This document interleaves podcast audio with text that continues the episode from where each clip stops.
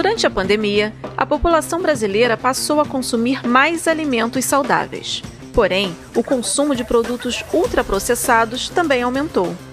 Afinal, como promover uma alimentação adequada e saudável baseada em nossa realidade? Confira a partir de agora, no podcast Se Liga no Ciclo Saúde.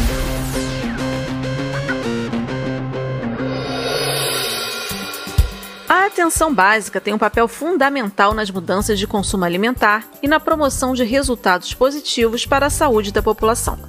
Inês Rugani Ribeiro de Castro, nutricionista sanitarista e professora do Instituto de Nutrição da Universidade do Estado do Rio de Janeiro, nos conta um pouco sobre isso. A atenção básica tem um papel muito importante para incentivar e apoiar as famílias a compreenderem melhor os determinantes das suas práticas alimentares e a organizarem seu cotidiano de forma a se alimentarem melhor e a atuarem em prol da alimentação adequada e saudável na sua comunidade. O Guia Alimentar para a População Brasileira e o Guia Alimentar para Crianças Brasileiras Menores de 2 anos são voltados para a melhoria das condições de alimentação e nutrição. Ambas as publicações são relevantes para incentivar a alimentação saudável da população. Incorporar esses dois guias na atenção básica é fundamental para, primeiro, fornecer para a população informação confiável e atualizada sobre alimentação saudável. A gente tem muita informação circulando nas mídias sociais, mas informações muitas vezes distorcidas e que atendem aos interesses comerciais das indústrias de alimentos. E os guias alimentares são essa fonte confiável de informação.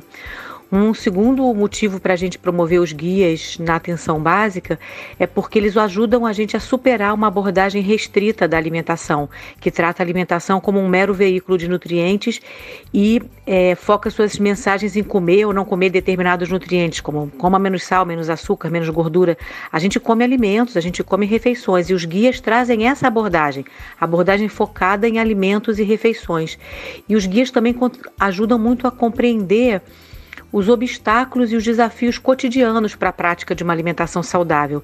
Então é muito importante incorporar essa abordagem porque ela fala da comida de uma forma que faz sentido para o nosso cotidiano, né? E traz informações que ajudam a, a população a se organizar para se alimentar melhor. A promoção da alimentação adequada e saudável exige abordagens direcionadas e profissionais preparados. A professora Inês Rugani nos conta sobre algumas dessas estratégias. A promoção da alimentação adequada e saudável e a educação alimentar e nutricional são tarefa de todos os profissionais de saúde. É, sem dúvida, os nutricionistas são é, atores importantes nesse processo, mas essa é uma tarefa de todos. E uma coisa que eu acho que é importante valorizar é qual é o ponto de partida para essas práticas, né? E acho que tem quatro referenciais que valem a pena ser destacados aqui. É o marco de referência de educação alimentar e nutricional para políticas públicas, a política nacional de educação popular em saúde.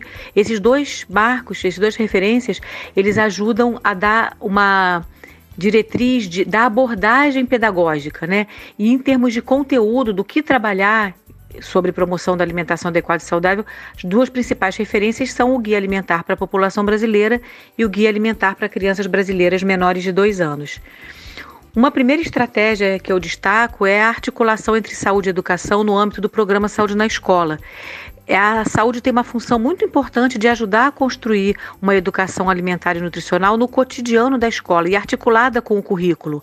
Hoje, muita coisa é feita em termos de, de educação alimentar e nutricional, mas são práticas às vezes isoladas, é, que acontecem pontualmente num dia na escola. É, é muito importante essa articulação com o cotidiano e com o currículo da, escolar.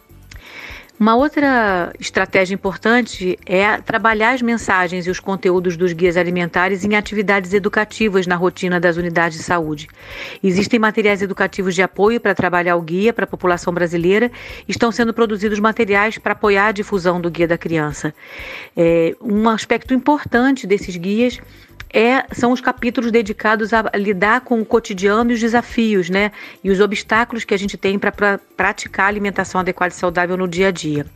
Um aspecto importante das estratégias que a atenção básica pode valorizar é a questão da culinária, né? Existe um capítulo muito bacana sobre culinária no Guia da Criança e a, a ideia, né, de abordar a culinária na perspectiva da promoção da alimentação adequada e saudável é a perspectiva da valorização da culinária como um elemento fundamental do autocuidado e da promoção da alimentação saudável. Para finalizar, a professora Inês Rugani nos mostra como a promoção da alimentação saudável vai além das ações educativas sobre educação alimentar e nutricional.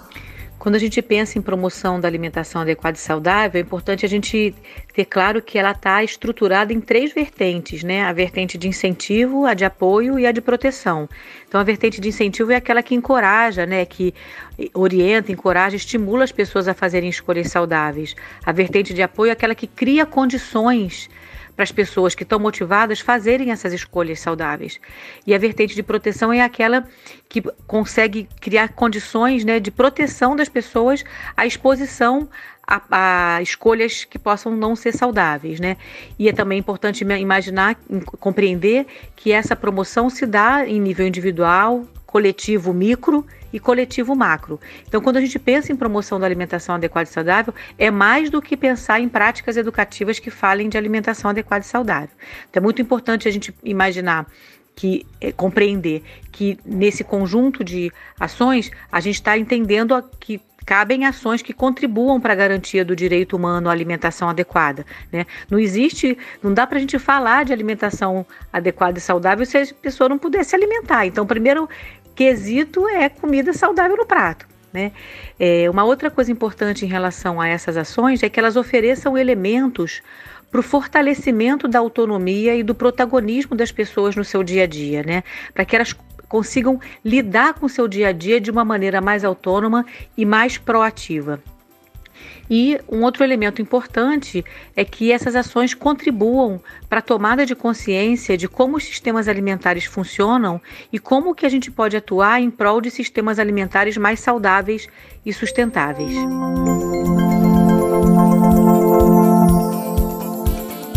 O Ciclo Saúde é um programa de cooperação técnica que atua pelo fortalecimento da atenção básica. É uma iniciativa da Fundação Vale em parceria com o Centro de Promoção da Saúde, CEDAPES, e o Programa de Pós-Graduação em Saúde da Família da Universidade Estácio de Sá. Obrigada por nos ouvir e até a próxima!